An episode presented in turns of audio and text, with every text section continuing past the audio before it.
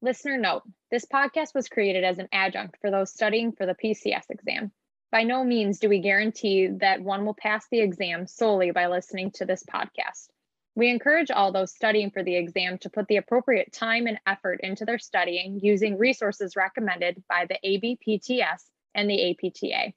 It is not allowed to discuss test content, and we will not accept any questions related to test content. While we will do our best to provide the most accurate information, if you feel as though we have stated something that is incorrect, please contact us via Instagram at Pushing Pediatrics.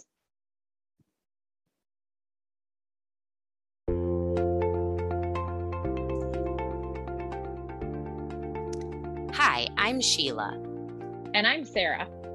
And welcome to Pushing Pediatrics, an educational podcast for physical therapists created to help those studying for the Pediatric Certified Specialist exam and anyone else interested in learning more about pediatric physical therapy.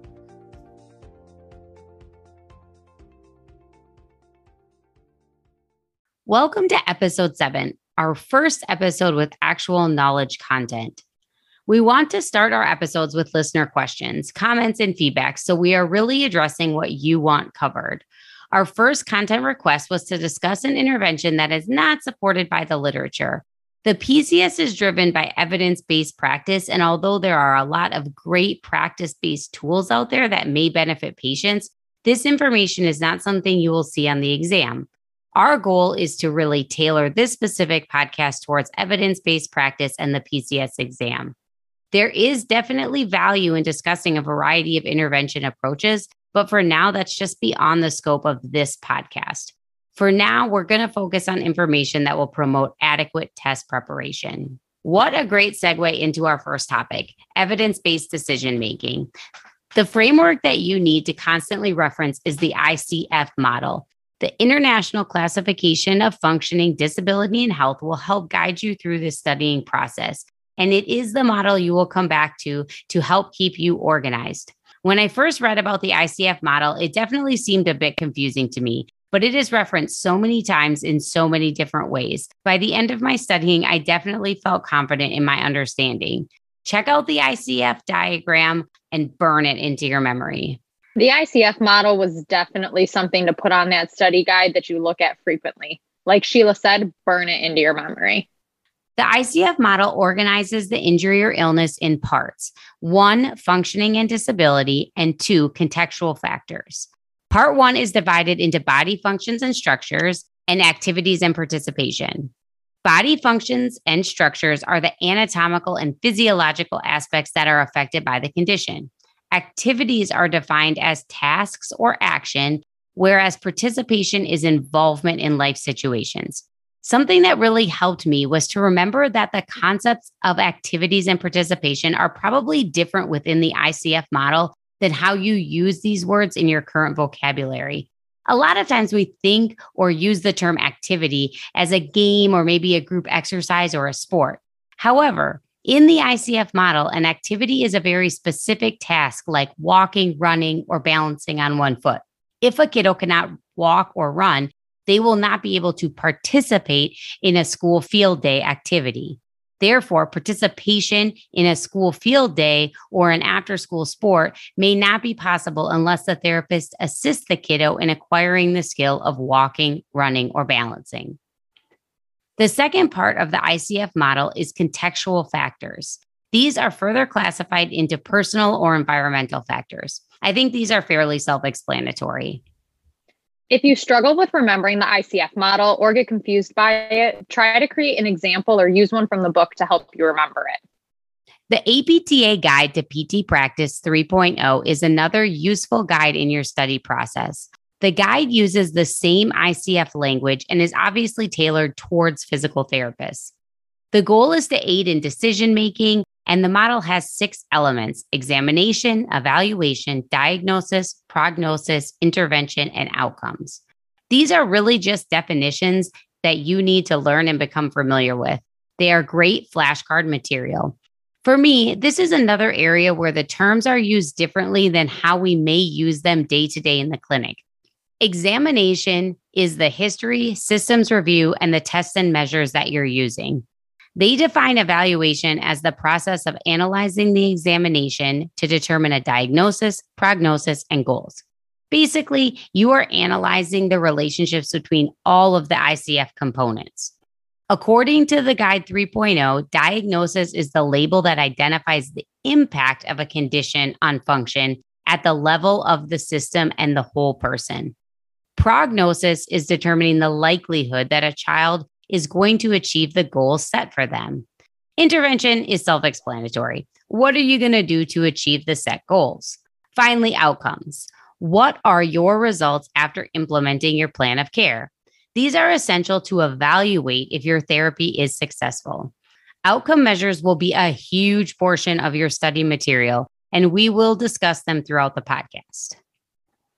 There are a few more definition style terms that are discussed. Again, great flashcard content. These are important definitions because they are the foundation for evidence based practice, and the definitions will be used often throughout the text and the papers that you're reading.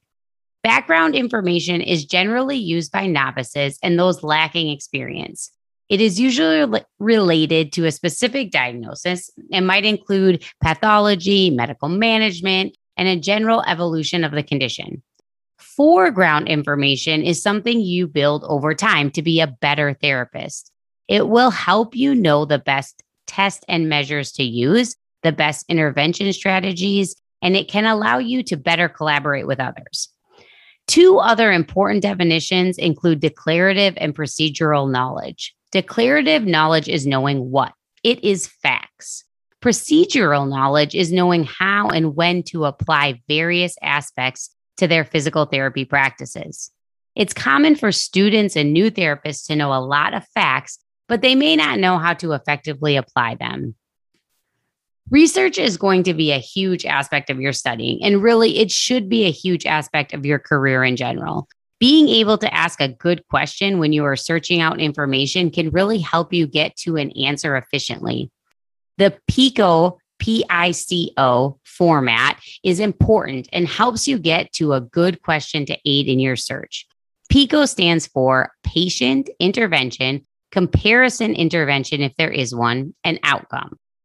Once you have searched for your information, you need to use your pyramid to help you determine the quality of the research to determine how you can use that in your practice. You will also need to burn this pyramid into your memory. Be very confident in knowing where evidence fits into this pyramid. Both Campbell and Linda Fetters's book detail the pyramid. The evidence based PT book by Linda definitely dives deep into the evidence level. And I did feel quite confident knowing where research designs fit into the pyramid. Once you pick your research study, you need to appraise it. You can rate the strength, the methodological quality, and grade of recommendation. Strength of evidence for therapy interventions is appraised through the Center for Evidence Based Medicine, the CEBM. Also, a chart you want to have in your memory. You need to be confident with all of the different statistics related to research, things like effect size, odds ratio, etc. I know you're having flashbacks to PT school right now. Going through the definitions and numbers related to each of these is beyond the scope of this podcast. We are happy to try and hash out questions as they come up, but I think it would be boring as hell if I read you definitions and numbers. Everything I've talked about so far and the charts from this chapter should be somewhere where you can review them often. There are so many different ways these topics can creep into test questions, and you really will do yourself a favor if you know them well. The strength of evidence goes through all of the different study types, like randomized control trials and cohort designs, and where they fit in terms of their quality. Linda Fetters's book hits this material hard as well. So after you read Campbell, if you find yourself very shaky on this topic, I would suggest getting Linda's book sooner than later. I will post the citation in this episode summary. You have to be solid on this foundational stuff because sometimes the test questions may be asking you a completely different question, but within the question, it's implying that you know this material, if that makes sense.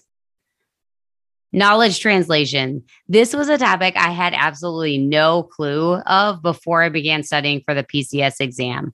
And practice tests just kept having questions on it. Every time I was like, what is this? Campbell addresses it briefly, as does the Linda Fetters's book. I think there is a fact sheet about this as well.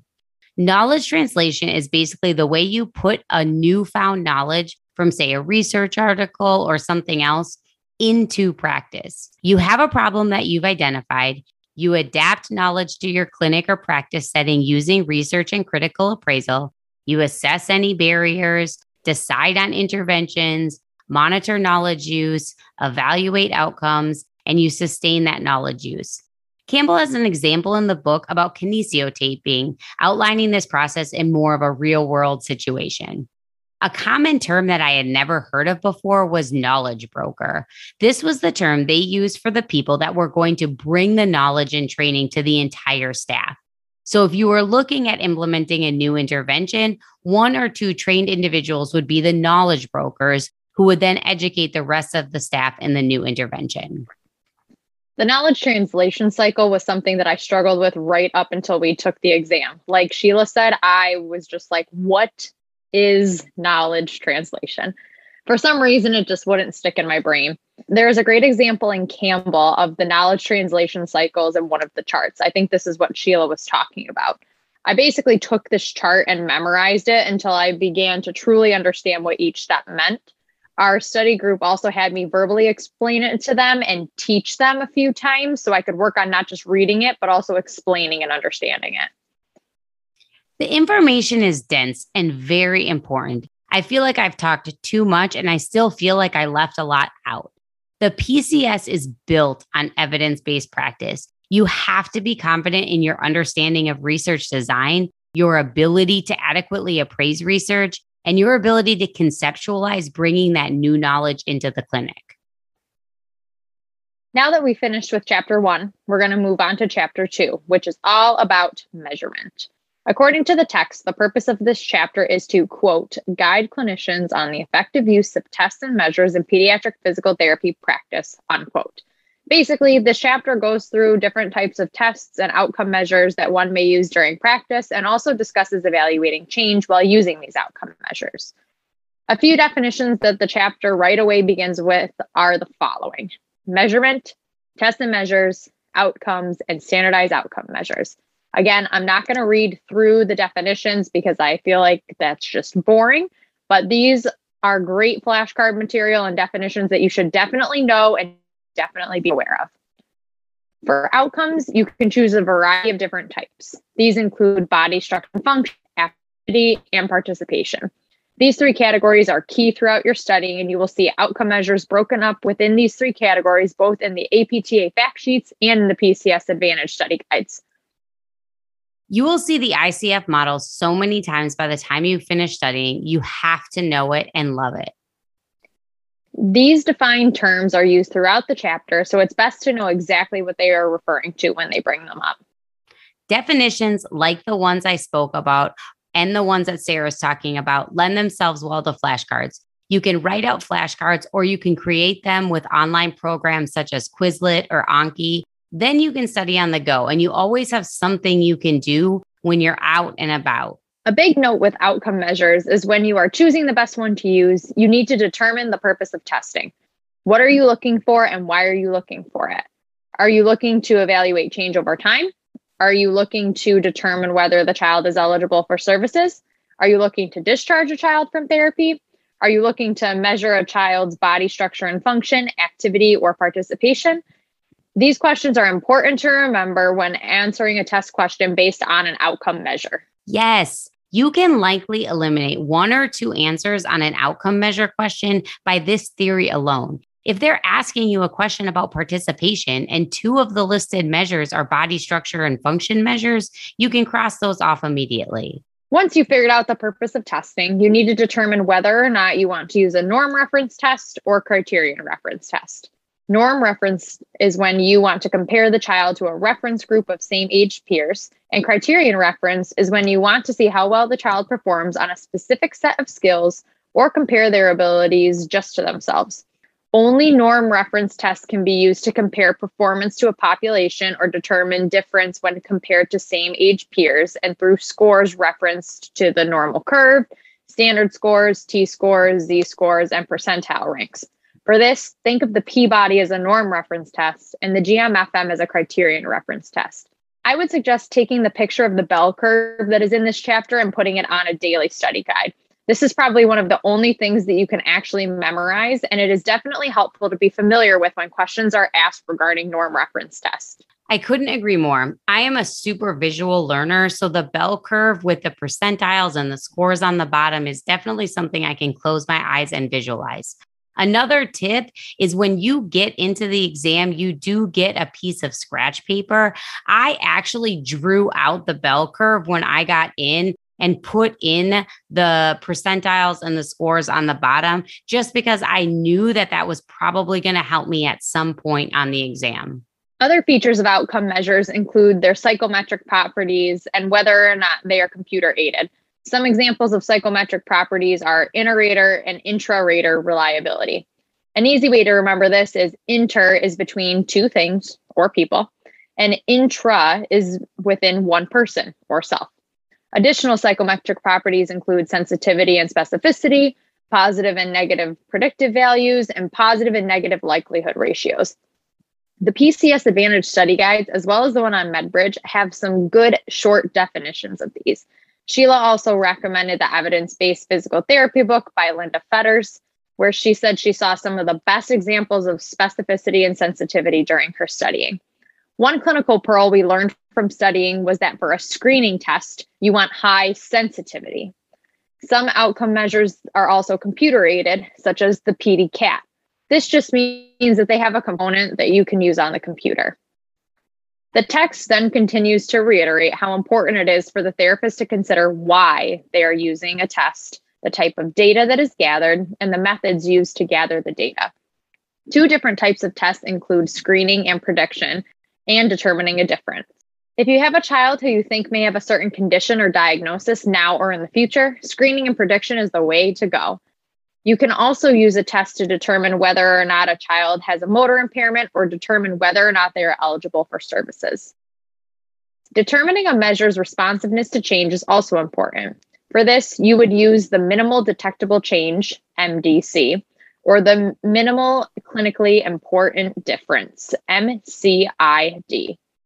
It is important to differentiate between the two.